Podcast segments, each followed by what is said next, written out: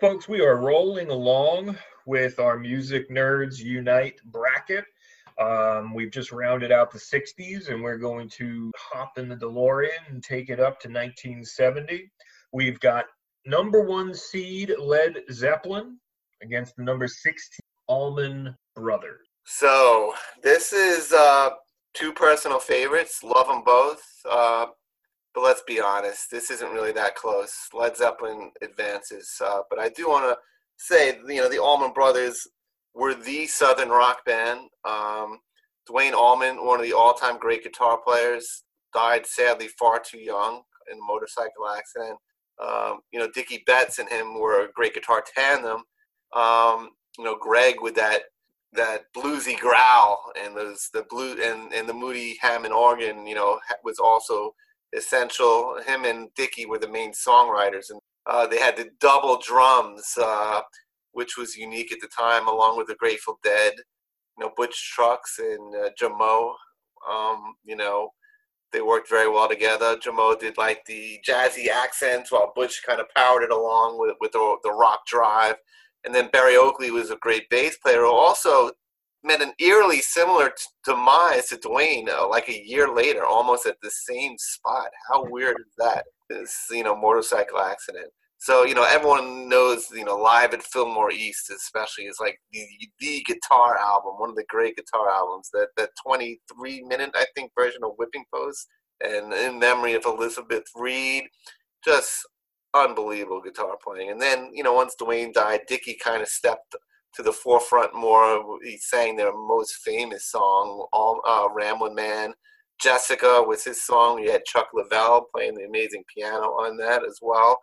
Uh, so they, they, uh, you know, and then they had some down years and uh, really were were a non-entity into the early 80s and then had a strong comeback in the late 80s early 90s with warren haynes joined the band who you know formed government mule and had a very successful career uh, beyond the allman brothers and then uh, so they were kind of became this touring juggernaut you know playing at the new york city beacon especially annual shows and they became almost like you know Grateful Dead, just one of the one of the live bands to see on that jam band scene.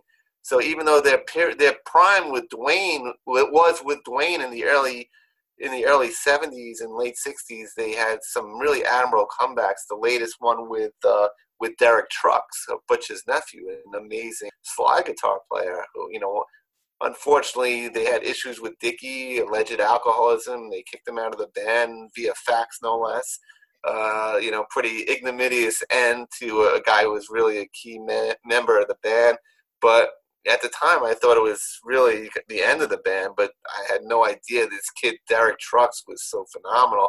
And really, he breathed life into the band again, and they had another uh, excellent comeback, hitting the note in uh, 2003 a very good, you know, turned out to be their final studio album, but uh, just an uh, amazing career that, you know, really, you know, had several comebacks and, uh, you know, tremendous band. Uh, but Led Zeppelin is, is one of the greatest bands of all time, one of the early hard rock bands, uh, you know, the quintessential rock god singer, right? Robert Plant, Jimmy Page, top five of anybody's all-time guitarist list. John Bonham, top two or three greatest drummers. John Paul Jones, the secret weapon, great bass player, played a great, great keyboards, could arrange. Uh, you know, later on he did the arrangement on REM, right? Automatic for the People, uh, showed his skills there, uh, and uh, you know, very eclectic, like as well. They were hard rock, but they would do folk, and they had the, the Eastern music with the like Kashmir and you know, Ten Years Gone uh, beautiful ballads like "Thank You," the Rain Song.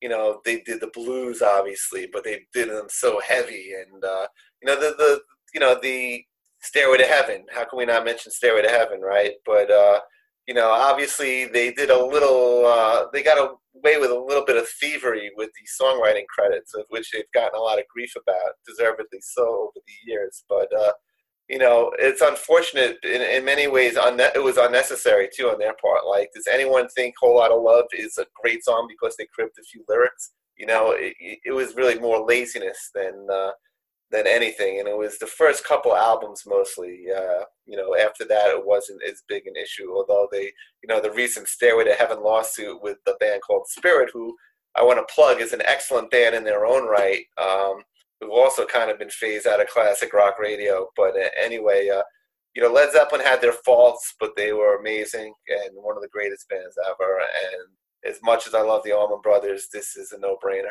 It's a no-brainer for me as well. I gotta go Zeppelin uh, for all the reasons you said. I, they got a little bit of comeuppance, you know. Um, I do think they're overall vibe has taken a hit or two the more times you know somebody writes about being touched by jimmy page or something you know uh, and then the, the same thing you like them very young let's put yes yes. Well there's that beastie boys line if i played guitar i'd be jimmy page because the girlies i like are underage.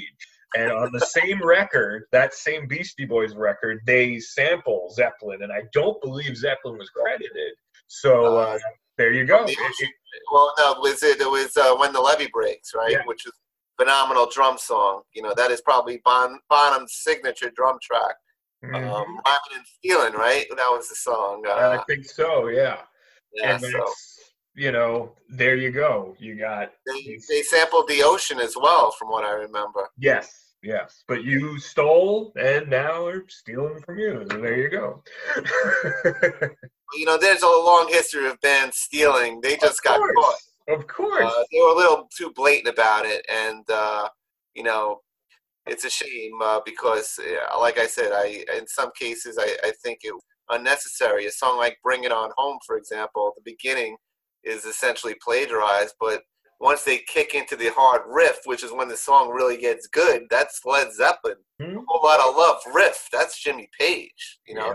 So if you would have just credited guys when where they where deserved, a lot of this grief they get, they they wouldn't get they wouldn't be getting. Uh, but again, they didn't do that. A song like "Dazed and Confused" to me is a cover song, and they never credited Jake Holmes uh, their version to me is a hundred times better than Jake Holmes' version. So I would give them props anyway. But essentially, they stole the guy's song and they didn't give him credit, and, and that's wrong. Mm-hmm. And uh, they've never made it right. So in many ways, they deserve some of the grief that they get. But but I do believe it's overblown in the fact that you know their greatness would be what it is, regardless of what if whether they did that or not. And I agree. And uh, a note or two on the Allmans. Number 16 seed, no slouch in anybody's right. I, I think there's a slight argument for Skynyrd being in this spot. Um, if there was going to be a low seed, you know, kind of fed to the Zeppelin chopping block.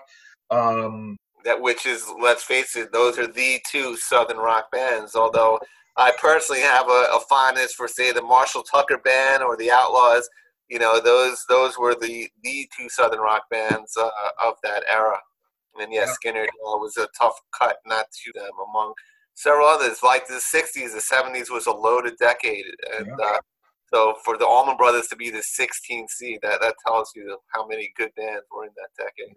I um I saw Warren Haynes with the Dead. Well, not the Dead, but whatever uh, touring iteration that year was of Bob Weir guys with beards. I think they're called the Dead, right? Or Dead. It, it might have been the other ones. No, I think it was Warren Haynes with.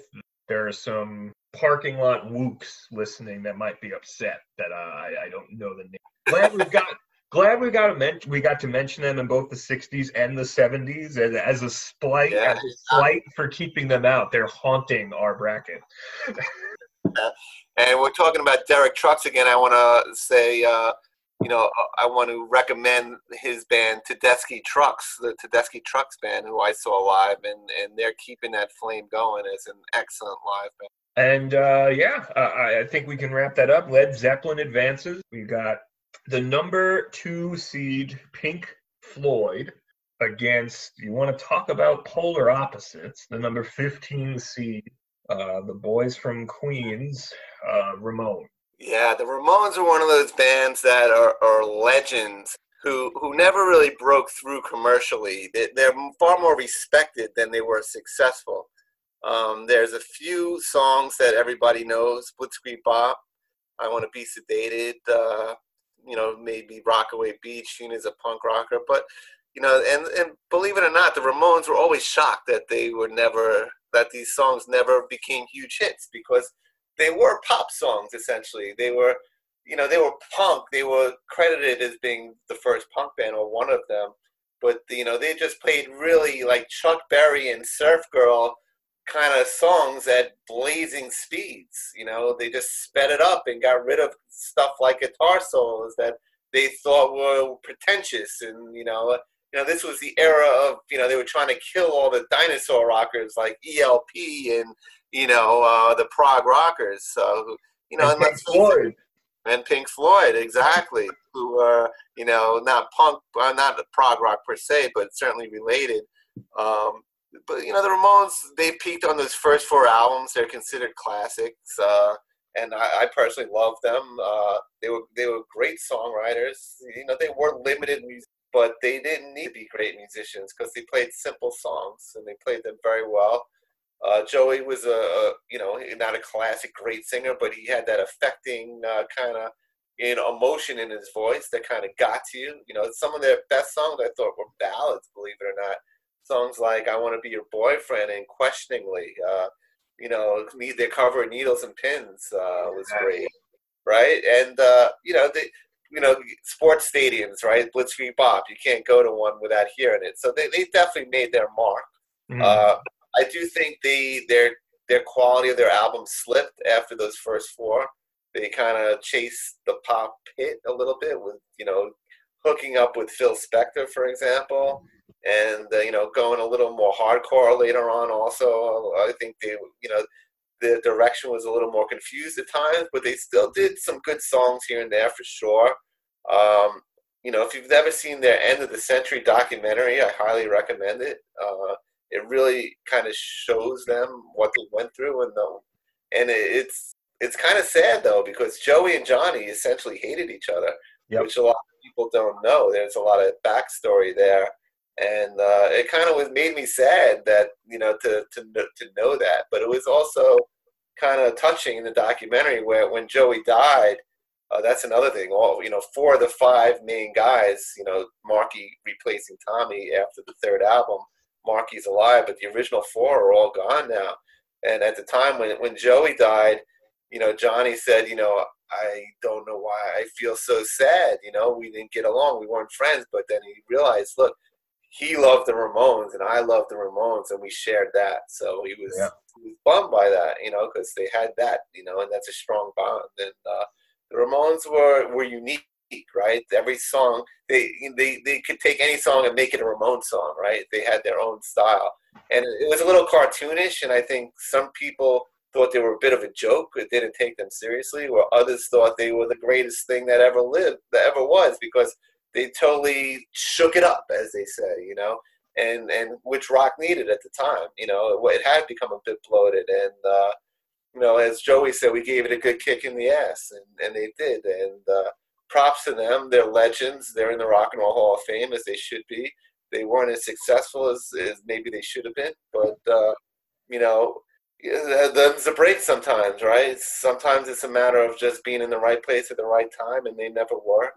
Uh, unlike Pink Floyd, who pretty much dominated the 70s and, and onward, even after uh, Roger Waters left, they were selling out stadiums with his sure. song while he was playing clubs down the block, you know.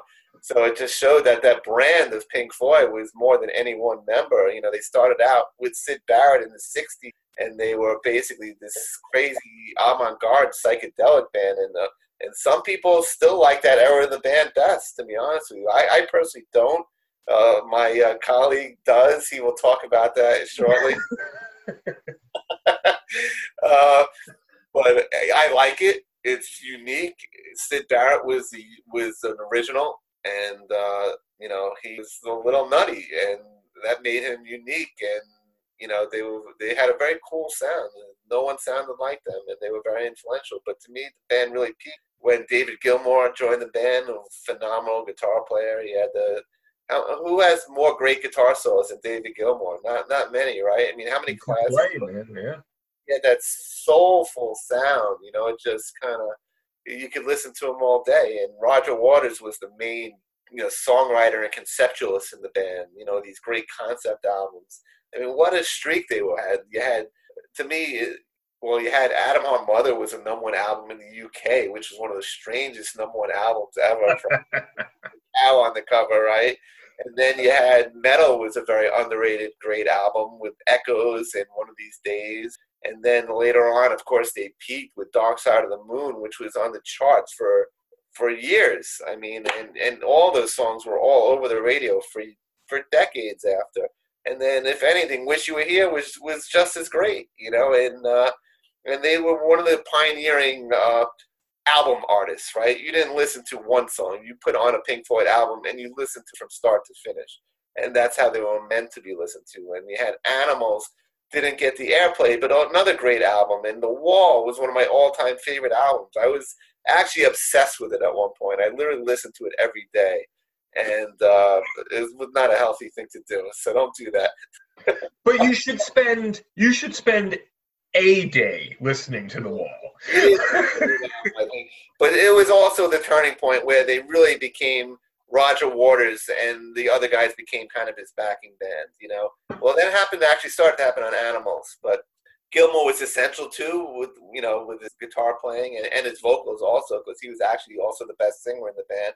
And Richard Wright was also a good singer and underrated keyboard player early on he was very important. Later on he was kind of phased out. And Nick Mason was a very good drummer, not like showy or anything, but again he just like Doug Clifford I mentioned earlier, he always just seemed to play the right part for the song. Uh, I think even like the uh, the final cut I thought was underrated. Uh, some great lyrics on that album. Uh, not as commercial and uh, and then when Waters left to me it wasn't the same. Even though uh, you know Gilmour, they were still successful. They had some good songs, High Hopes, obviously, Learning to Fly, They're Turning Away.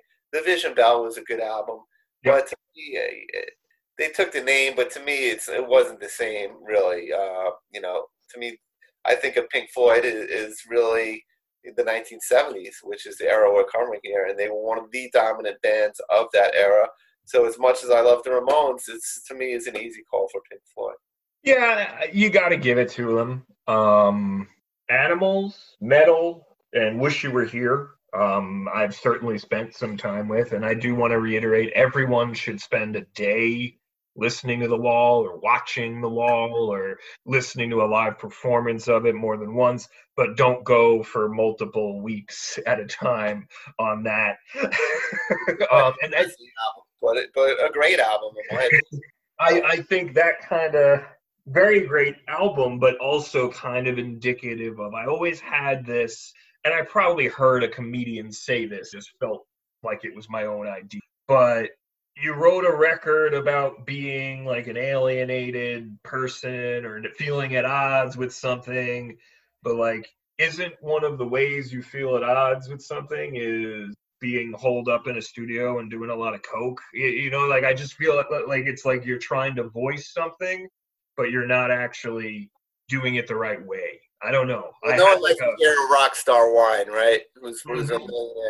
But I also want to say something about the wall. Is I think uh, Bob Ezrin really was very influential on the sound, which which is why you had it, like a lot of more theatrical pieces and and a much fuller sound with guest musicians and opera in the background and all these weird things going on.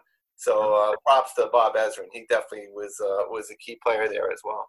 And um, I do just enjoy um, sort of spacing out to like Piper um, or, or, you know some of the, the, stuff with Syd Barrett, and maybe even more of the Syd Barrett solo things like Opal, um, and yeah, just kind I'm of not familiar with his solo stuff. I gotta admit that.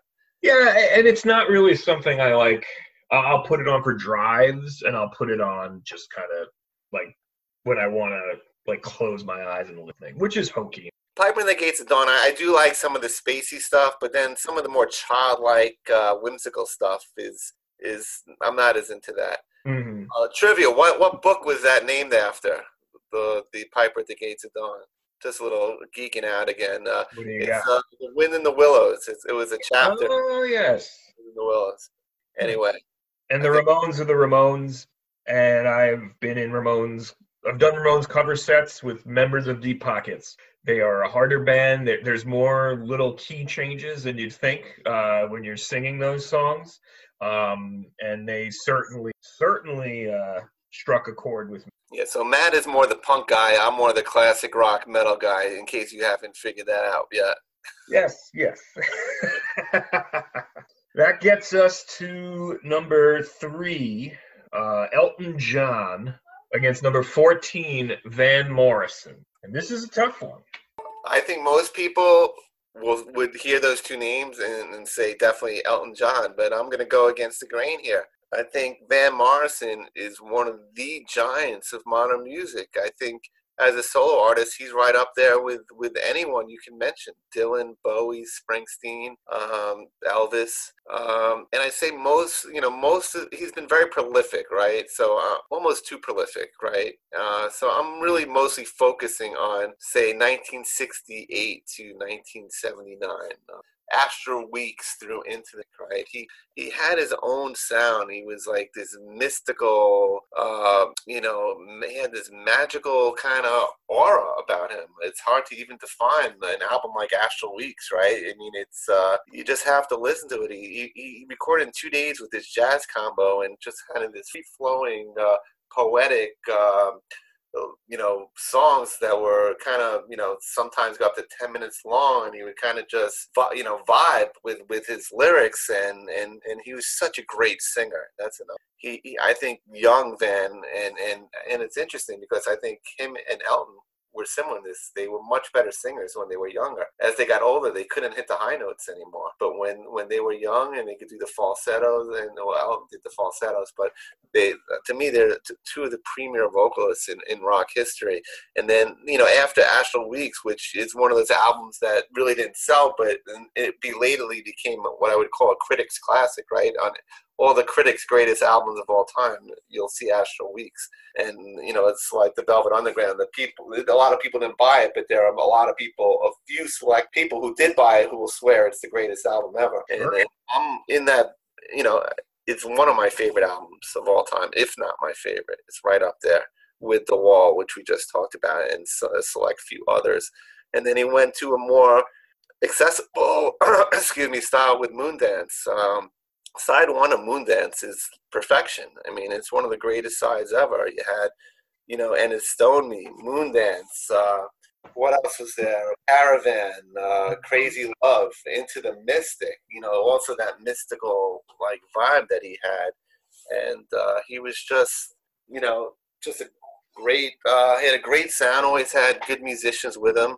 Um, and then he did a series of other excellent albums like St. Dominic's Preview uh, which had a combination of the more accessible and the longer, more free flowing uh, songs like Listen to the Lion and Almost Independence Day, and, and, the more pop, like Jackie Wilson said, which was later a, hit for Dexy's Midnight Runners.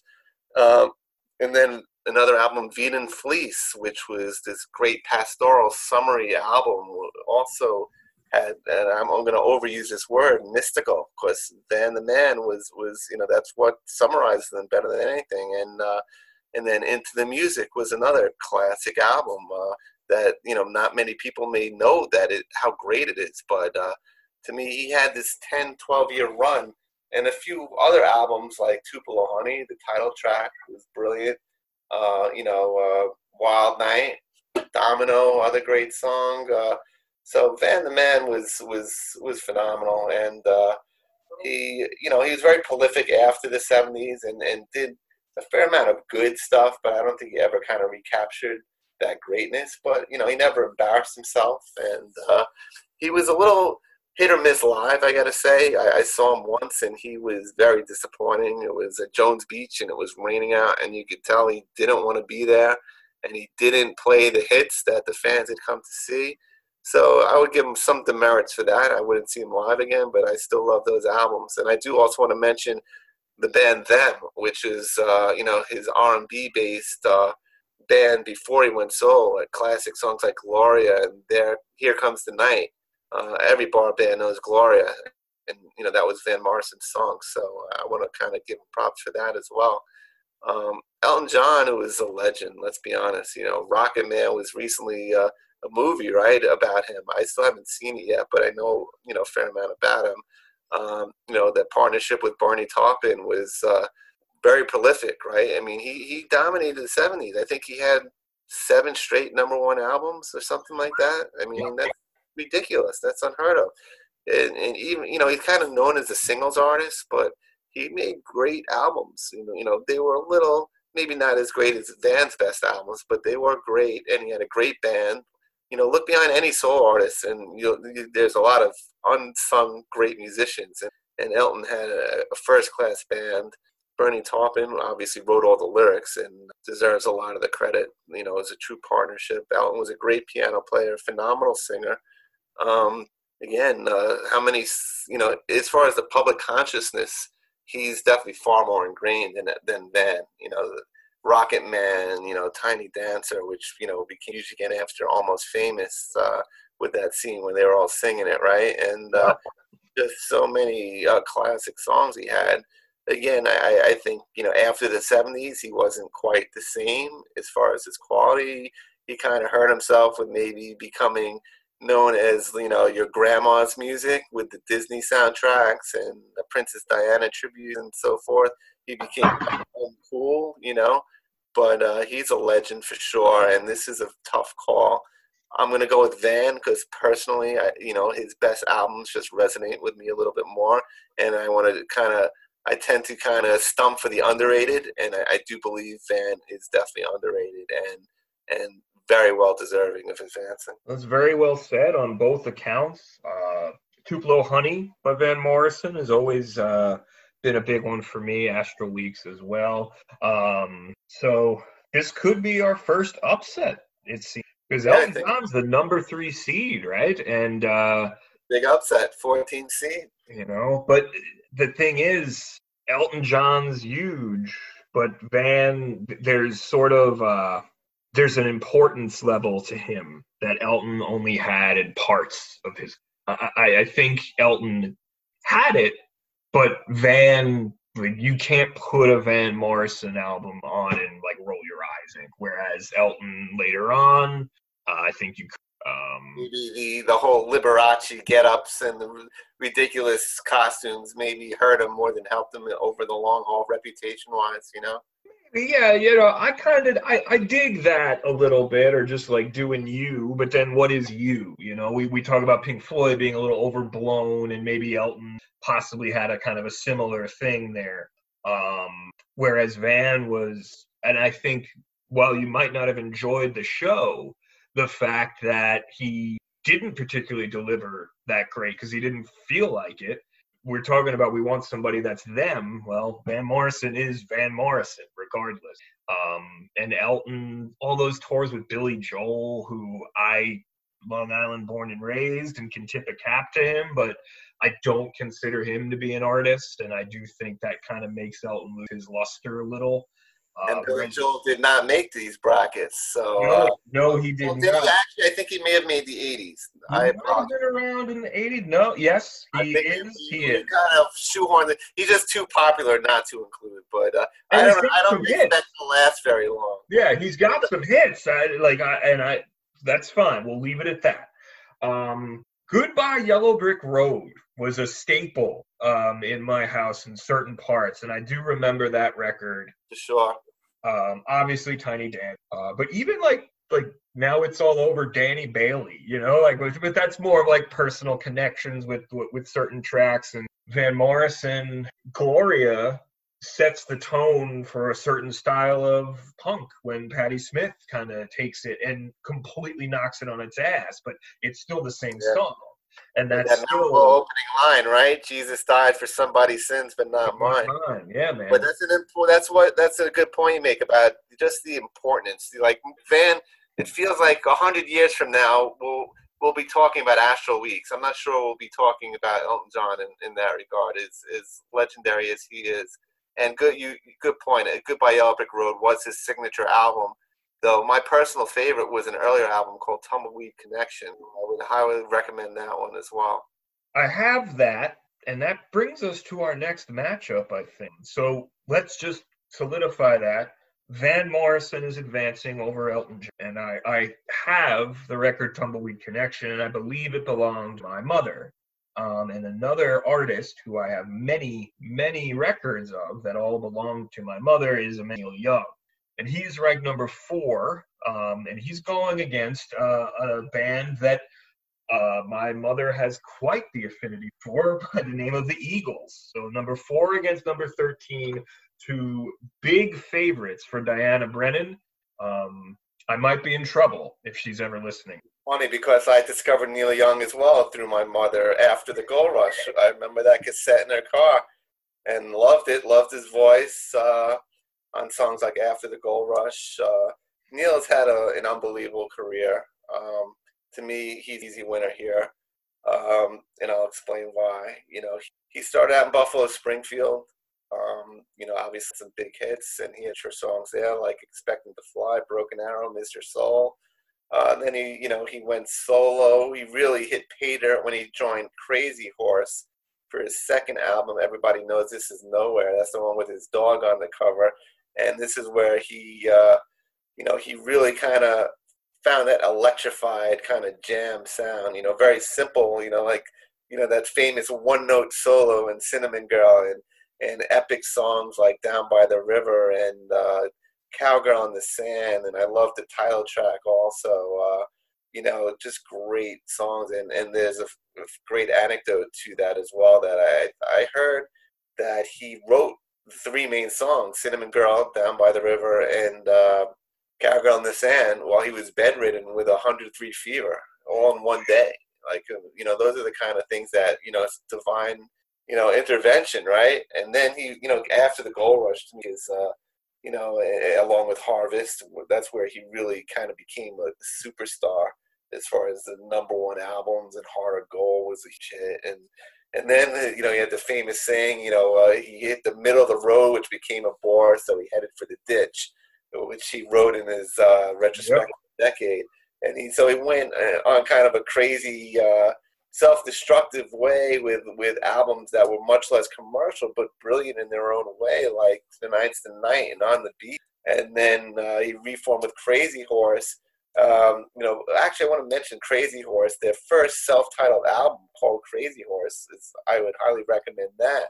That's where Rod Stewart's song uh, "I Don't Want to Talk About It" came from uh-huh. originally and uh, they were very talented. They could have been a big band even without Neil Young, but Danny Whitten overdosed, unfortunately, and he was the main uh, songwriter, singer, guitar player in that band, and he was replaced by Frank uh, Sampedro, and uh, Crazy Horse was reformed, and they they rejoined Neil Young on Zuma, another great album, Cortez the Killer.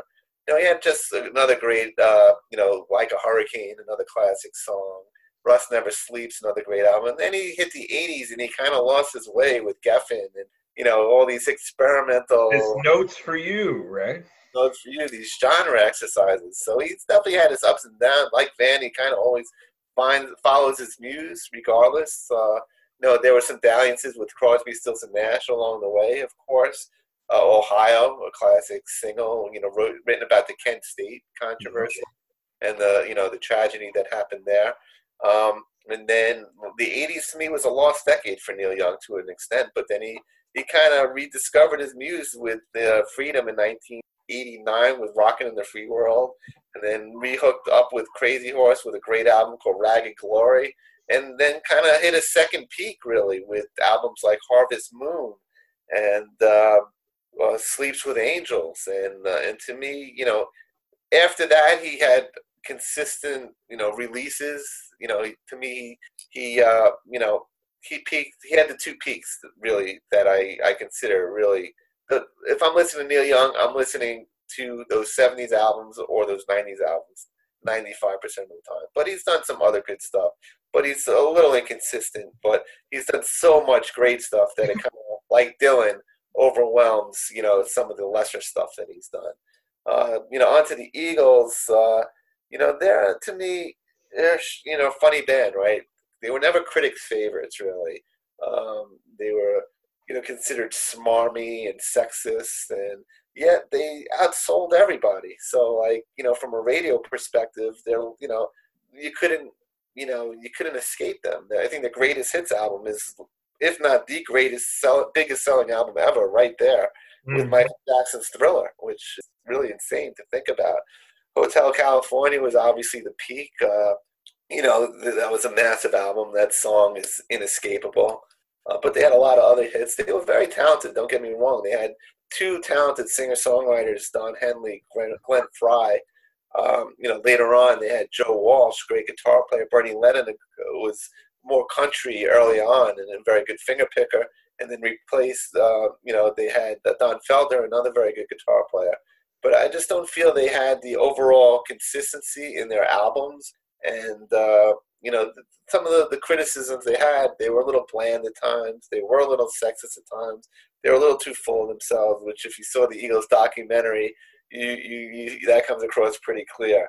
You know, they were the band that basically ushered in ridiculous uh, concert ticket prices when they when they did that '94 uh, comeback with uh, what was it called? Hell freezes over. Hell freezes over, yeah.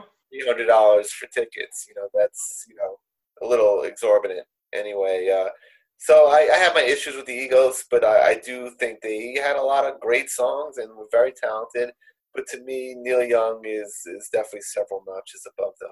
I um thought I had a personality in my younger years, and because of the movie Big Lebowski, I would claim to hate the Eagles because in the movie Big Lebowski, he, there's the line yeah. about I hate the fucking Eagles. However, I think I love the Eagles and um, I think I was lying to myself for a couple years. Uh, definitely grew up with them. One of uh, my mom's favorites, and she'd sing all their stuff.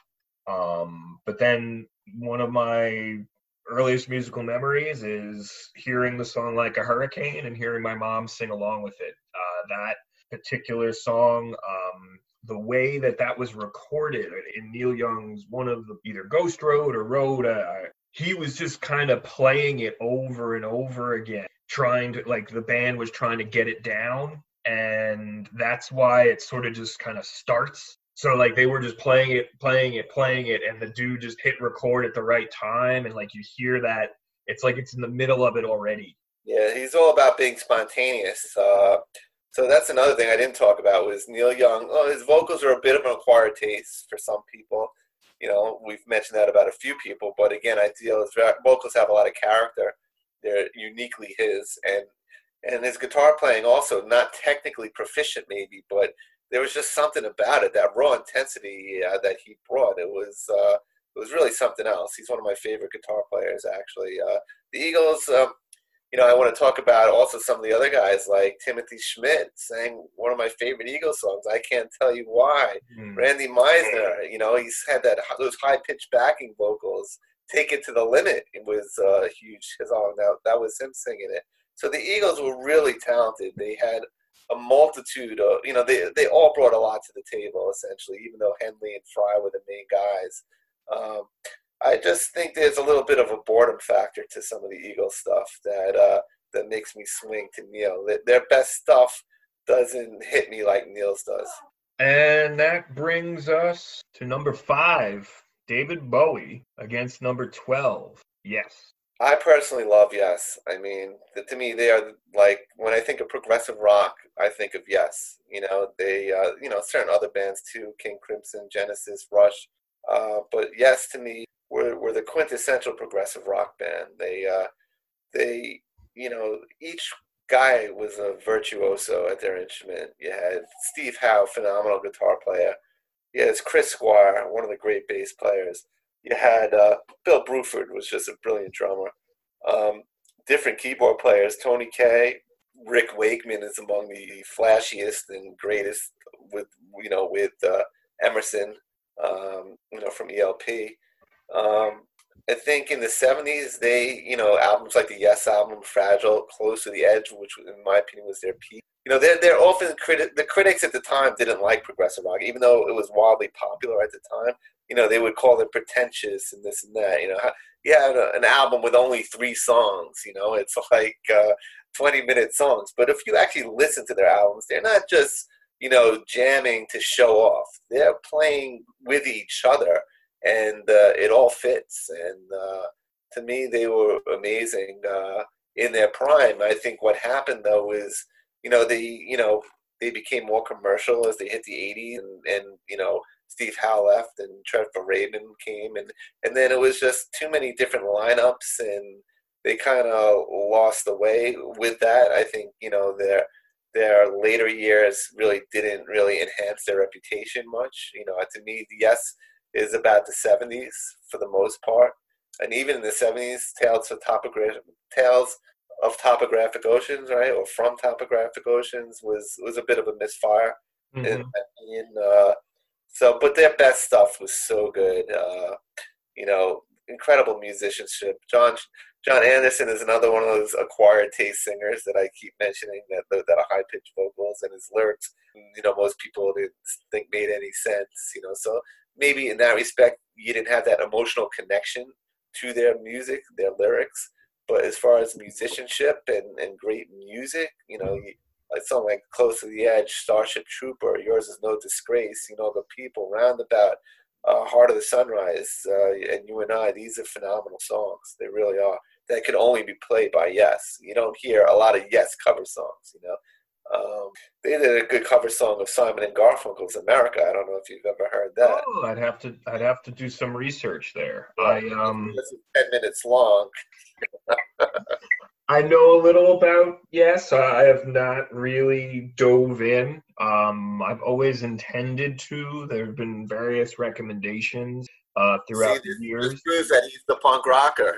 The punk rockers by nature hate progressive rock. Well, but I like I like a bit of progressive rock. I, I like uh, some stuff, but he I'm I'm uh, pigeonholing him here, so that wasn't very fair. Go ahead. Oh, it's all right. Uh, so who is the opponent? David Bowie, right? So Bowie. Again, Bowie is one of those those giants, right? But I, I, he's a little like Neil Young to me in that he was brilliant for the '70s, lost his way a little bit, and then kind of had a, a, late career comeback. You know, uh, but the '70s stuff was so so good and and so varied. You had the the you know, I, people don't give him credit for being one of the early hard rockers, but listen to the album "The Man Who Sold the World." and, and a song like "Widths of a Circle." It's hard, it's a hard rock song. It's almost heavy metal. And, uh, and, then you had the Spiders from Mars, and you know his backing band, and the, he was the main glam rock guy of that glitter rock era, right? With T Rex and Marc Bolan and, and Sweet and the Hoople and those bands, and uh, and Ziggy Stardust, Aladdin Sane, and Hunky Dory. They're they're really brilliant albums.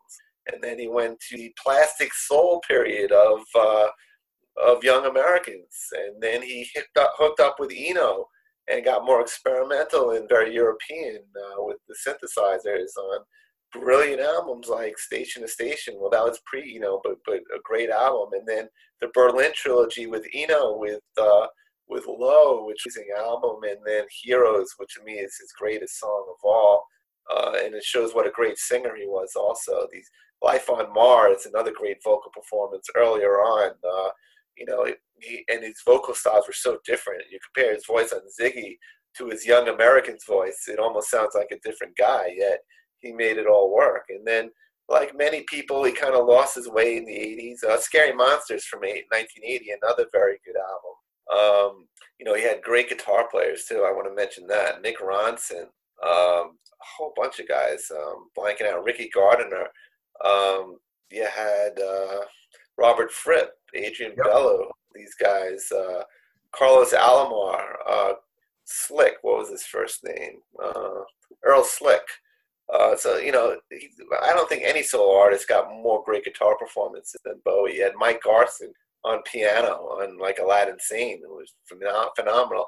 Uh, Rick Wakeman from Yes played on uh, Hunky Dory. So again, like I said, all, all great solo artists have unsung heroes behind them, and Bowie had more than most, and he was really a chameleon. You know, he could assimilate these different styles briefly, master them, and then go on to something else. You know, he was he, he could play guitar a little bit. He could play saxophone. You know, so he was a musician as well as uh, as just a singer songwriter. And uh, like I said, he lost his way in the '80s, like a lot of '60s and '70s artists did.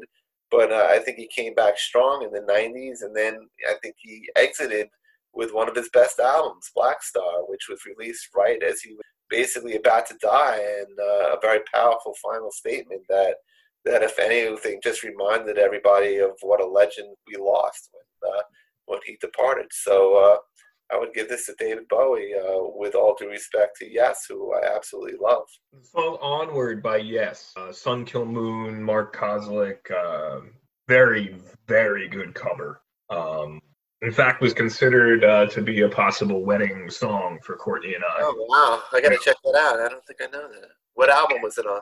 Um, there's a couple versions of it. I, I, don't know off the top of my head. He was also asked to play it in a movie. Um, some of his record where he talks about making a movie with uh, in Italy and in Sweden. Um, so it might be in a film. But I'll send you the link uh, after this. What do you th- what what is what are your thoughts on Bowie? Big fan? On Bowie? Yeah. He advances for sure right? So um, he advances over yes. I very much enjoy some of the 80s. I, I think um, Modern Love is one of his best. Yeah, you know, I was really thinking of post uh, Let's Dance, really, like okay. you know the albums after that. But that's a good point. Yeah, I would say through '83. So okay, yeah, yeah. agree. Um, but you know, I, I think both him. It, it's going to be a really interesting matchup. Not to look ahead, but Bowie's advancing. Neil Young is advanced. They have similar where there's lulls that some people yeah. consider lulls, but like the Ditch trilogy for Neil Young eh, can stand on its own against a lot of others. You know. Well, that's one of those things like the Kinks where they were some of his best albums, but they didn't sell. And you know, it's really just the hardcore fans and the critics that that know about them and love them. You know. Yeah. But with Bowie, I think "Heroes" is one of my favorite songs uh, for sure. Um, and uh, with Bowie, "Station to Station" is great. I oh, do. I, I do think he could hop genres, right? Like like we were saying, I, I, I do think that that's a positive thing, but it also I think it could be technically held against as it's more of like a trend hopping. You know, like like is it I'm thinking to do this or I'm doing yeah. it to remain relevant or you know, I don't know. No, that's a good point. You could detract some points of originality saying he's just jumping on the bandwagon and there's some merit to that. But the fact that he did it so well, I think, uh, is really the main thing that matters. There, for sure, for sure, and and uh, vocally. I believe he's uncredited on Satellite of Love, or maybe he's even credited. But I think oh, yeah, well, he, that's another thing. He was a pretty, basically, you know, he produced Lou Reed. He, he basically saved the with writing their mm-hmm. greatest song, "All the Young Dudes." and he resurrected the careers of uh, Iggy Pop and the Stooges as well when he produced mm-hmm. Power. So you know, and then he produced the first two Iggy Pop solo albums, which were almost like duet, not duet in that uh, he didn't sing them; he sang backing, like he said, but he co-wrote most of those songs. So that shows how prolific and extraordinary he was in the '70s. That not only did he have his own solo career, but he was such a played such a big role in these the career of these other legends as well. Yeah. But we still have some further talk to do on Mr. Bowie.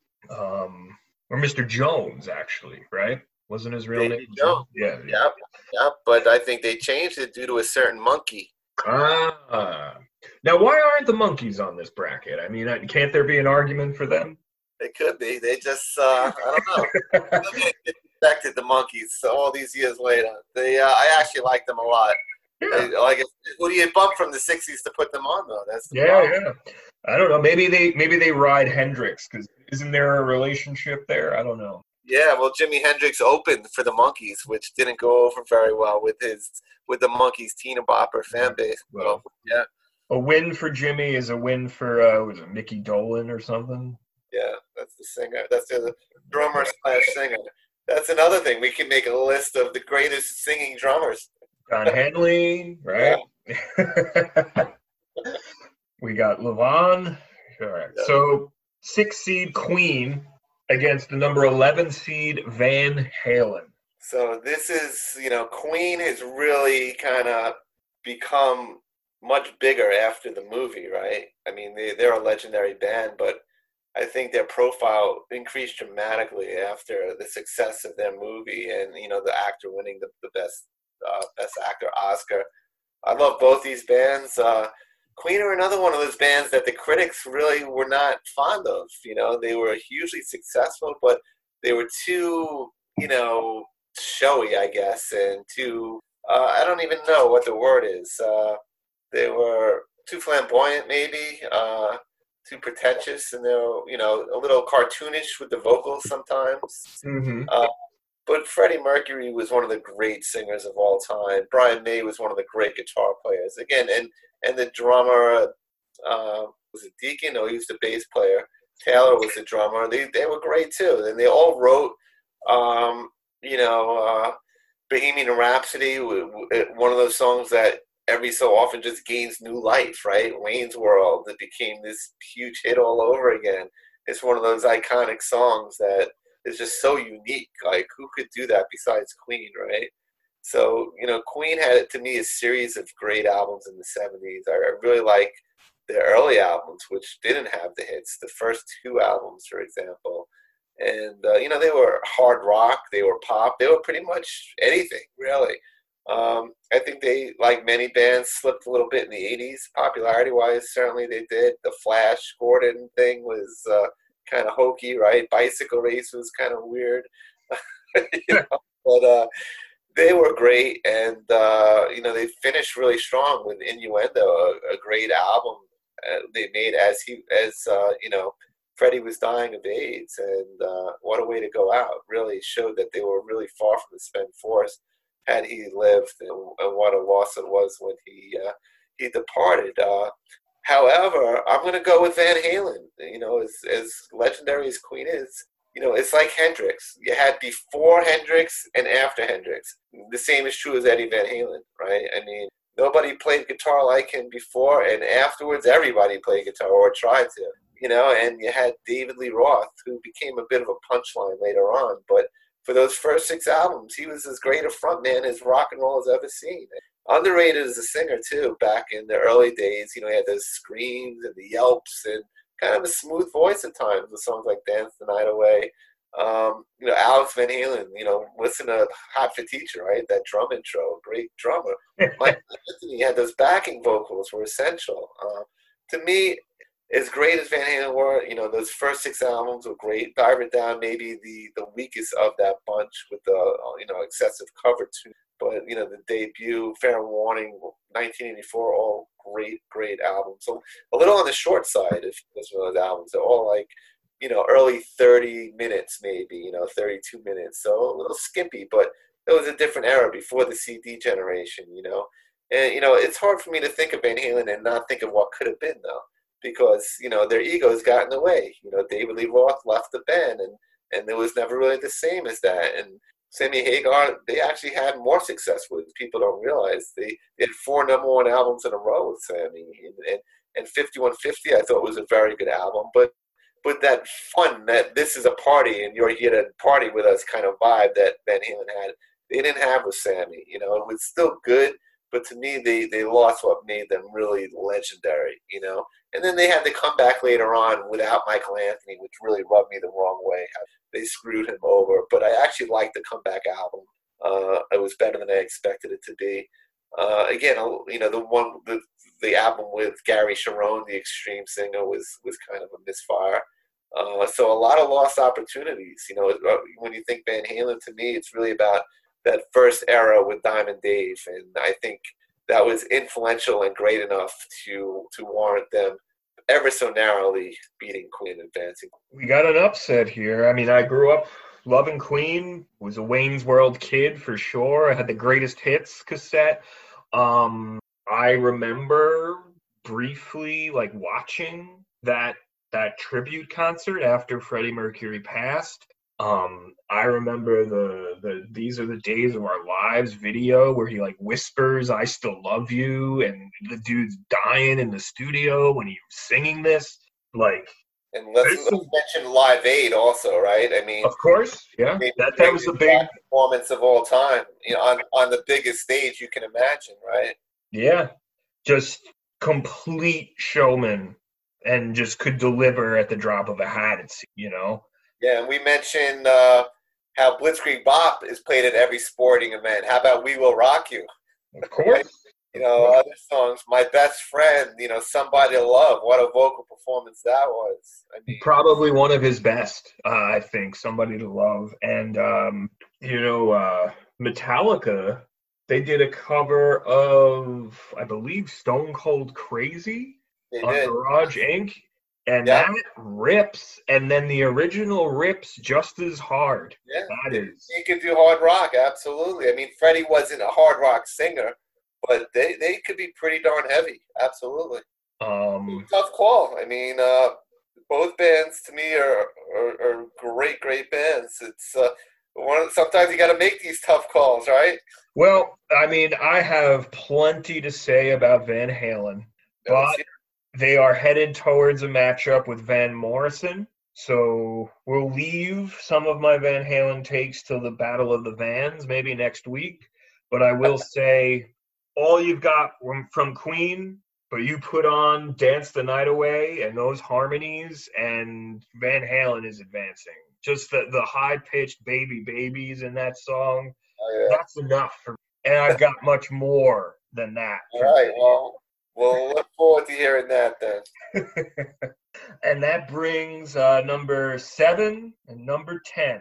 Bruce Springsteen from Asbury Park, New Jersey, allegedly, um, against the Clash. Well, this is another one where I disagreed with the seeding. I would have had Bruce much higher, and as a result, you can see who's going to win this matchup.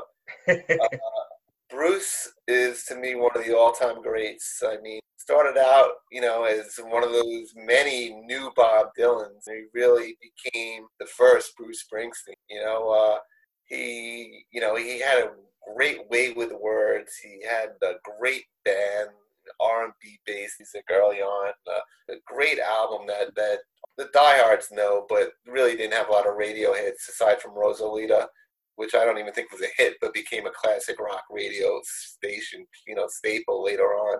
And, and concert favorite was the Wild, the Innocent, and the East Street Shuffle, which was very influenced by Van Morrison and and just the just the the poetic uh, the, the words of this guy was 20 something 23 24 years old uh, is really amazing and uh, songs like New York City Serenade and Incident on 57th Street, which is like West Side Story, uh, you know, updated uh, these urban dramas where the storytelling was was phenomenal. And and he took you to that Asbury boardwalk man. He, he just it's it, it, put you there um, with the Danny Federici's or you know accordion sounds. And then he went to Born to Run which was his master you know he, I think the stated goal was uh, to, to take the lyrics of Bob Dylan to match to the the, the splendor of the, of the music of Phil Spector. And I think he accomplished that with songs like Born to Run, obviously, Thunder Road, Backstreets, Jungle Land. These are songs that, that really, um, you know, were key to his, his catalog. And then he kind of went through a dark period where he sued his manager and got more cynical and uh, couldn't record for a number of years. And then, you know, those were legendary tours where he couldn't really tour, but he would kind of tour locally. And uh, you could see some of these on YouTube, like the nine minute version of Prove It All Night, where he just rips on guitar. Very underrated guitar player. And, uh, you know, Darkness on the Edge of Town was a different Bruce. He was uh, more world weary, more cynical. Uh, he became known as the working class man, really. Uh, and uh, another great album, a little different, but also great. And by now he had his E Street Band who I have to mention because they were so important to his greatness. And the big man, Clarence Clemons, uh, you know, the professor, uh, Roy Bittan, Max, Mighty Max Weinberg, you know, Danny Federici, uh, Garry Tallent, um, you know, just so, such a, maybe the greatest backing band of, of them all, really. And and they're what made him such a great live band. That and his energy. They, I said the Who was the greatest live band ever earlier, and really Bruce to me is right there with them. And you know, they they he he continued like Nebraska, right? I mean, he he made this basically stark soul acoustic album that when he was, you know, could have made a totally different album and it would have sold 10 times more records but he was a true artist and it was a great album for what it was and then he blew up and at his peak commercially with Born in the USA, right? When that's when he became a stadium rocker. And then, you know, he, he kind of downsized from that, I think, uh, and made more low key albums. And, and in the 90s, you know, I said a lot of 60s and 70s artists weren't as good in the 80s. I think his down period was the 90s. Um, you know, he, you know, Ghost of Tom Joad, the, the two albums he released at once without the Street Band, not that exciting. And I actually saw that tour, and it was actually very good, but it wasn't the E Street Band who I saw like five years ago when he played for four hours, and it was one of the greatest shows I've ever seen. It was like no comparison. Uh, so, but I think he came back strong with the Rising, which was the 9/11 album, which really kind of resonated with a lot of people, and and some other late career comeback albums like Magic. Uh, and you know he had the Broadway show, which was a big success. So you know, just his longevity, what he's done, and, and I gotta say his lyrics just just touch me as much as any anybody. You know, he, he he's known for singing about cars and all this, but like Bruce said, is uh, I think you can hear my dog, but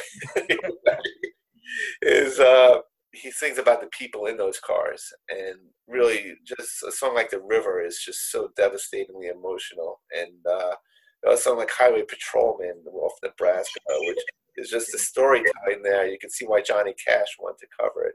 And to me, he he's got it all really. He's got the classic songs, classic albums, the longevity, and the live performances. Uh, again, his voice is not for everybody, uh, and I think people who don't like Bruce or say they don't like Bruce a lot of them don't know every facet of Bruce. There's many different Bruce Springsteens, and you just a lot of them just know "Dancing in the Dark" or whatever they heard on the radio, "Hungry Heart." And I would advise them to dig deeper because you know some of the some of those other Bruces may be to your liking because um, I know I love them. The Clash are a band uh, I've I've always had a lot of respect for. I've they're a great band. I, you know, I think critically they're a little overrated personally um, I think they were great. The, the first album was, uh, you know, one of the classic punk albums. Great energy. There's two versions of it that people argue which is better, the UK or the US version. I, I would go with the US version because uh, you know it just had better songs in my opinion. Even if yeah, it wasn't, you're losing like Protex Blue, or you know whatever. Yeah. Maybe it wasn't as punk, you know, the punk purists like the UK one, but uh, to me it had better overall song. I actually think their second album is underrated give him enough rope. That was the one produced by Sandy Pearlman, and people didn't like. It was a more, you know, less punk, more hard rock, kind of straightforward sound. But I thought the songs are great. Uh, again, just a really good song. London Calling was was their peak. Let's face it. It showed they weren't just a punk band. They had, they could do any style and make it work, and and they did, and they they were really phenomenal. And that's when they, you know, to me, you know, that was their peak as far as artists. I where I disagree with Matt is I, I think they they kind of those I liked them up until then, and I, I, really wasn't a fan of what came after that for the most part. Sandinista was a three album record that I thought would have been a, a, good single album. You know, they just went too far from their roots. You know, they tried to become a reggae band. Like, if I want to hear reggae, I'll put on Bob Marley. I don't need to hear the Clash try to be a reggae band. And you know, the other one, Combat Rock, had some great songs, a few, but overall, again, I thought it could have been a great EP, but it was too much filler. And uh, and I just the whole only band that matters and, and the way the critics always loved them so much kind of you know it kind of annoyed me that whole way the critics always loved the punk bands and hated heavy metal and I was more metal guy so the, the Clash kind of rubbed me the wrong way. Yeah, they were great. The only band that matters, give me a break. Uh, I also was never a fan of Joe Strummer's voice. He sounds like he's always fighting a cold. You know, uh, he, he, definitely was a great lyricist in the heart of the band, but I thought Mick Jones had a better voice and should have sang more. And he was the best musician in the band too, and, and I think doesn't really get the credit he deserves. Uh, Chris Strummer was such a, a, presence, you know, and uh, great drummer too, Topper Headon. Um, um, you know, Paul Simonon, uh, also key member, obviously. Uh, not as key as the other guys, in my opinion, but uh, he, you know, a, a, key member as well. And you know, the Clash were a great band. I, I don't want to, you know, diss them too bad. I just don't uh, think that it's you know particularly close with uh, with Bruce. I think they they had a great initial run, a great peak, and then they petered off, and then they broke up. And so the overall legacy to me doesn't really compare to what Bruce has done. I know Matt disagrees, so he's going to well, tell you why. It's it's not necessarily disagreeing because Bruce is in my bone, and Bruce is one of my favorite artists, or the Clash. Um, Bruce advances. He has the longevity. He has the popularity, um, and he evolved in a way that the Clash were never able to because they split. Um, I like every era of Bruce, and I've got plenty to say about him. Uh, for this particular one, uh, Lost in the Flood is an all timer for me. Sherry Darling and uh, on the, the tracks record, the Thundercrack, that yeah. song. Yeah. And that was from those Wild and the Innocent and East Street Shuffle sessions. Yep. Um, so, like, even early on, he had something and he just kept building on it and different styles and approaches not what anybody ever really thinks he is like you said he's just writing about cars no he's got the people in there and he's writing about america and it's not necessarily the prettiest picture at any time and he's allowing that and kind of giving that warts and all feel um, to what he sees and I, I do appreciate him a great deal. But I think the Clash offered a very, very, very strong warts and all scene as well uh, to what they were writing about and bringing about. Um, I would argue at this stage of my life that Mick Jones is the only true relevant member of the Clash. Um, I I could listen to "Stay Free" off of "Give Him Enough Rope" on repeat um, but this is personal stuff, you know.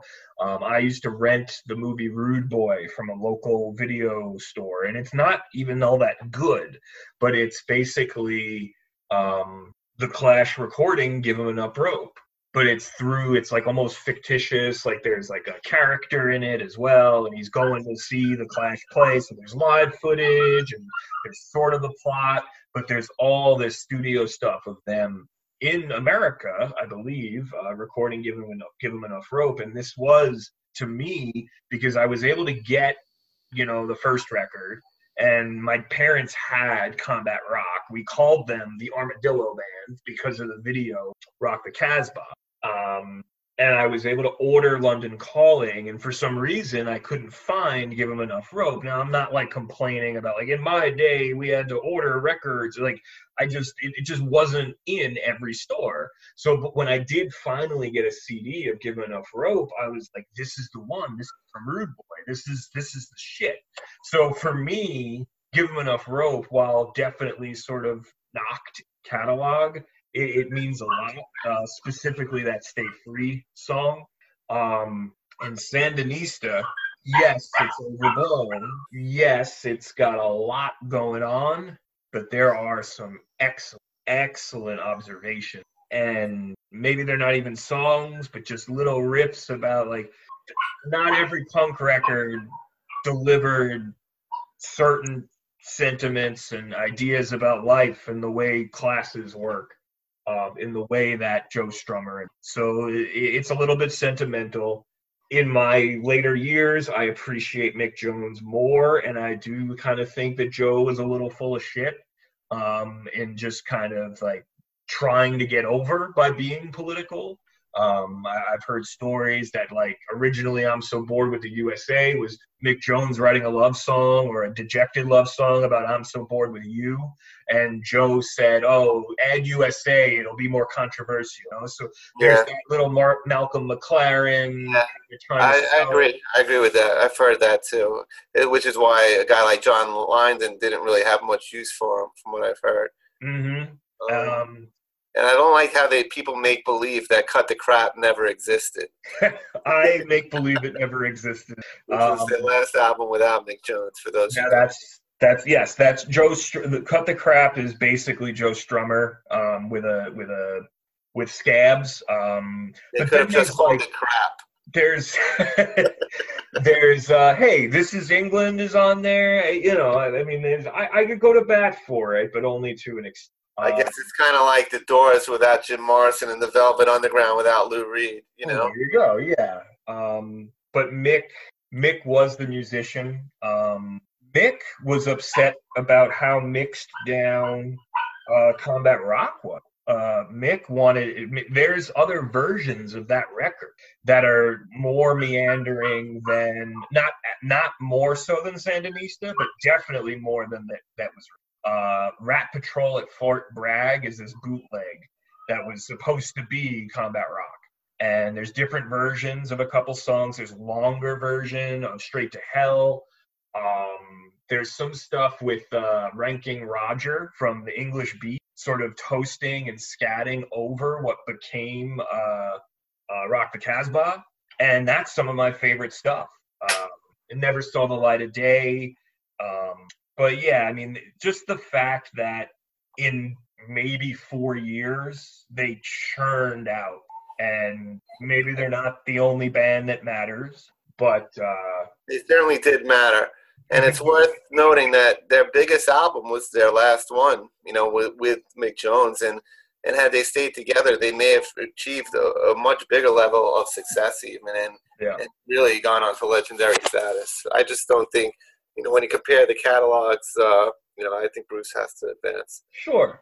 And I, I one final note, I, I, do think that Bruce would admit to this, um, and has said as much publicly that the Clash made him better. Uh, well, Bruce got political later on. I think yeah. too much so, though. To be honest with you, that's that's the least last thing I least thing I like about Bruce. Really. Well, maybe I overlook that, you know. But uh, but yeah, the Clash made Bruce better and that says something. But I think it also speaks highly of Bruce because he allowed himself to be made better, not just by the Clash, but like this dude's on tour in 2007 covering suicide to a bunch of people that want to hear "Born in the USA," and he took what was yeah. happening. And I love that cover too, "Dream Baby Dream." Yeah, man, it, it's incredible. Uh, my brother and I saw him do it at Nassau Coliseum. And the, the the guy from you know Vega from Suicide loved it as well, and I think he even said he wanted it to be played at his funeral. Yeah, uh, and that's you know not every pop star or top forty artist has their has their ear to the to underground things like Bruce and Little Steven and the whole band. Like they love music and they celebrate it when they play. When can tell that. Yep. Yeah. So Bruce advances. And the Clash, just the fact that they made Sandinista is impressive to me. Whether it was relevant or not, I don't know. But just being able to get together and do that, not many people can say that, and uh, they should be proud. And we're on Fleetwood Mac, the number eight seed, and the number nine seed, Black Sabbath. It just shows how loaded this decade was that, uh, you know, Fleetwood Mac and the Black Sabbath are, are mid level seeds. Uh, so let's talk about them. Fleetwood Mac is one of the most interesting bands from a history, a band history standpoint you know, they most a lot of people aren't aware they started in the '60s as a blues band led by brilliant guitar player, singer songwriter Peter Green, and he was he just had this most soulful, emotional guitar tone. Uh, later emulated by guys like Gary Moore, and uh, you know he did you know the the early blues stuff was a little generic. You know, a lot of those songs you'd heard before. But uh, then a guy named Danny Kirwan joined the band, and to me, they went into more interesting direction. They brought it, branched out more, almost uh, became more of a more jammy on stage. They have this live album, live at the Boston Tea Party ah. in Boston, obviously, and uh, it's, a, it's, a, great live album. Very rare, hard to find though. And you could see that they were, you know, great improvisational band like the Grateful Dead or the Allman Brothers, and you know and they did an album called Then Play On, which was a great, very interesting album, which branched well beyond the blues. And that's when I really think the Peter Green and Danny Kirwan Fleetwood Mac hit its peak. And I highly recommend those albums for those who aren't familiar with them. Um, you know, Black Magic Woman was originally Peter Green's song. It became a big hit for Santana. The Green Manalishi later was covered by Judas Priest. And, you know, the original was quite heavy itself. So know, those are some. And Albatross was uh, became the inspiration for the uh, the Beatles because on Abbey Road. So uh, you know they were influential and, and popular. And uh, then crazy stuff started happening. Peter Green, you know, like Syd Barrett, became kind of an acid casualty. And then uh, Jeremy Spencer, another guy in the band who, who wasn't nearly as talented, he, he left the band to join a cult. Uh, and then kind of Danny Kirwan became the leader of the band, and a little bit later, uh, Bob Welch, who you know had some solo success afterwards. "Sentimental Lady" was a big hit. Was originally a Fleetwood Mac song. Um, Christine Perfect, later Christine McVie joined the band. You know, she married the drummer. Uh, let me talk about the drummer and the rhythm section, who are Fleetwood Mac essentially. Mick Fleetwood and John McVie. They were the only you know original members who've been there throughout the the, the uh, the band's long history, you know. But interestingly enough, they're the they're not the songwriters. You know, they were they were the backbone, you know, as as being a very strong rhythm section. But they were always reliant on you know other people to write and sing the songs. And so you had the Bob Welch, Danny Kirwan era, which was underrated in my opinion. Albums like Future Games and uh, Bare Trees were very good albums. And then uh, you know, they they had a little bit of a lull, I guess, uh, towards the end of that. Kirwan actually kind of cracked up himself and got kicked out of the band. So again, a crazy convoluted band history. And then they struck pay dirt when a fledgling duo had, who had one album to their name uh, decided to join the band, were asked to join the band. Stevie Nicks and Lindsey Buckingham, right? So now we're into the Fleetwood Mac that everybody knows and loves, and they they instantly you know scored with Fleetwood Mac, their self-titled album, which had songs like Landslide and Rhiannon, and then Rumours, you know, was a monster and one of the great albums of all time. I mean, every song on that album is pretty pretty amazing, right? You had The Chain, Go Your Own Way, Dreams, just Gold Dust Woman, Songbird. Uh, what can you say? And then Tusk was one of those crazy experimental follow-up albums that was as far removed from from Rumours, you know, part two as you could have expected. And there's the old, you know, saying where like Mick Fleetwood, you know, Lindsey Buckingham really took charge that album, and uh, when he was done, you know, Mick Fleetwood said to him, you know, thanks for ruining our careers. you know? and there's the uh, you know the the rumor that at the record company playback they all saw their Christmas bonuses flying out the window. You know, and but it was still successful. It sold like five million copies, which you know was a disappointment. You know, considering what Rumours had done. And then you know they they did a couple more albums. You know, Tango in the Night was a very successful album. You had Gypsy on Mirage was a great song. You know, Sara on Tusk, which I talked about. Uh, Tusk has you know become kind of a cult favorite over the years. Actually, it has a lot of fans. Uh, but again, it was not Rumours. Um, and then they had a lot of lineup changes and you know they came back in 97 with the dance which was really you know a huge comeback for them uh, a live album and and they kind of you know traded on nostalgia a little bit but uh, it kind of reminded everybody how much they loved this band and they really kind of came back you know full force and it had a big hit with Silver Springs from the live album, which was left off Rumours, even though it was a great song, and it became a belated hit from this live album. So, you know, there's been a lot of drama, a lot of history. You know, Fleetwood, you know, Stevie came and went. Lindsey eventually got kicked out, uh, left off his own accord, was replaced by two guys. They released, a, you know, some lesser albums in between all of this, and uh, um, you know, Stevie ultimately kicked Lindsey out of the band. You know, they were you know, I, am surprised it didn't happen much sooner, to be honest with you, given their history. You know, they were a couple and they broke yeah. up and they were together.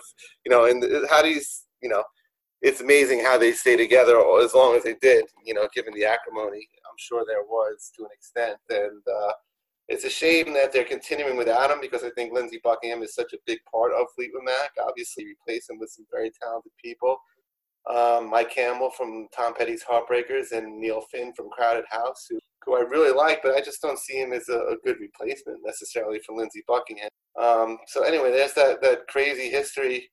A lot of ups, a lot of downs, but a lot of great music too. Uh, overall, you have to say they've definitely earned their legendary status, especially the Buckingham Nicks version, which you know which kind of rivaled the Eagles is you know kind of the biggest bands of of the you know late '70s to an extent, along with you know the other giants like Zeppelin and Pink Floyd. Um, but Black Sabbath essentially invented heavy metal. I mean, we're talking ground zero of a major genre. And their first six albums with Ozzy were, were all great, to be honest with you. Uh, and and they did great stuff with Ronnie James Dio too, which is kind of underrated. Maybe the greatest heavy metal singer of all time did some of his best stuff in Black Sabbath. So you know those albums hold up. You listen to them; they still sound great. So is is you know I'm sorry I'm being you know maybe I was too long winded with Fleetwood Mac. I'm going to be a lot more brief here. Uh, you know Black Sabbath. They are pretty much the heavy metal band, if not the number one band. They're certainly right there, and uh, they're legends. Tony Iommi is the ultimate, uh, you know, riff meister. You know, those doom riffs. You know, stoner rock, all these genres. Any any blues based metal band that's that's come up since is indebted to Black Sabbath, and uh, you know, Ozzy is Ozzy. You know, he's a legend. He's got that weird, unique voice, but it totally fit Black Sabbath's music. Geezer Butler had, you know, tremendous bass player, wrote all the lyrics, which most people don't realize. Bill Ward, great drummer, you know, totally underrated. Uh, later, Vinny Appice, uh, also with Dio, great drummer. Um, you know, they, they probably hung around too long with the Sabbath name after Dio left, you know, with Tony Martin and, and some other singers, uh, good singers like Ian Gillan and uh, why am I? The voice of rock. I'm blanking on his name. Was in Deep Purple with David Coverdale. Uh, anyway, uh, I don't know why I'm blanking on. It's been a, he's been around a long time. It's gonna it's gonna hit me. But anyway, uh, I'm sorry. Uh, it'll hit me later, and I'll probably bring it up in, in a subsequent edition. But you know, they, they, they, kind of were forced to use the Black Sabbath name by the, by Sharon's dad, Ozzy's manager, at times when maybe it, it should have been a, a Soul album, you know. But you know that that's the biz, and I think it kind of hurt their rep a little bit over the years. But those those you know again like any great band, you're, you're really judged by what you did in your prime nobody holds it against the Rolling Stones that you know their latest album isn't great. You know, it's all about satisfaction and "Give Me Shelter" and those great songs. So I would say Black Sabbath is a deserving victor here. And Matt, what do you have to say? Um, you said Ian Gillan. That's the fella from Deep Purple, I think. Deep Purple, exactly. Yes. Yeah. But you said his name, so I'm not sure if there's. Uh, Glenn Hughes. Glenn Hughes. That's okay. what I'm thinking of. Yeah.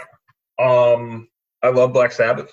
Uh, you're correct. The first six records all hold up. The Dio stuff holds up. They invented something. How many bands can say that, right? You no, know, um, they invented something that grew, and many other things were heavy as shit, but also tuneful um, in a way that doesn't necessarily happen today. Uh, Fleetwood Mac, I love Rumours. I know very little about the blues stuff, although I've gone through phases of it. Check it out. Um, they belong in this bracket, but they don't belong going against Led Zeppelin next week, whereas Black Sabbath certainly does. That's and, a heavyweight matchup for sure. and and I think you know anything anything we would have to say further on Black Sabbath, they're probably going to need uh, when they're going up against Zeppelin. So yeah, decided underdogs, but uh, we'll see what happens. Yeah, but Ozzy is Ozzy, you know, and it it, it they're um. You could have put Ozzy in as a solo artist, really, for the '80s. I mean, sure. Think about what he did with Randy Rhoads, especially. I mean, you know, they could have been in the mix. We we didn't include them. Again, it was it was hard to make uh, include everybody. But uh, again, he, you know, his solo career alone, I believe, is worthy of induction into the Rock and Roll Hall of Fame. And that brings us to the end of the 70s. We've got Led Zeppelin as the number one seed. They'll be squaring off against Black Sabbath, number eight seed. Number five seed, David Bowie against Neil Young that's going to be a tough one. The Battle of the Vans, Van Halen as a number 11 against the upset king, Van Morrison, number 14. And then we've got Bruce Springsteen against Pink Floyd. That's an interesting one for sure. Yeah. Um, could go a couple different ways here in the 60s and 70s, but uh, we'll get up on the 80s and 90s next time. You know, we'll give this a listen, see what comes of it. Uh, Scott, have a good oh. night there. You too. We'll see you next time.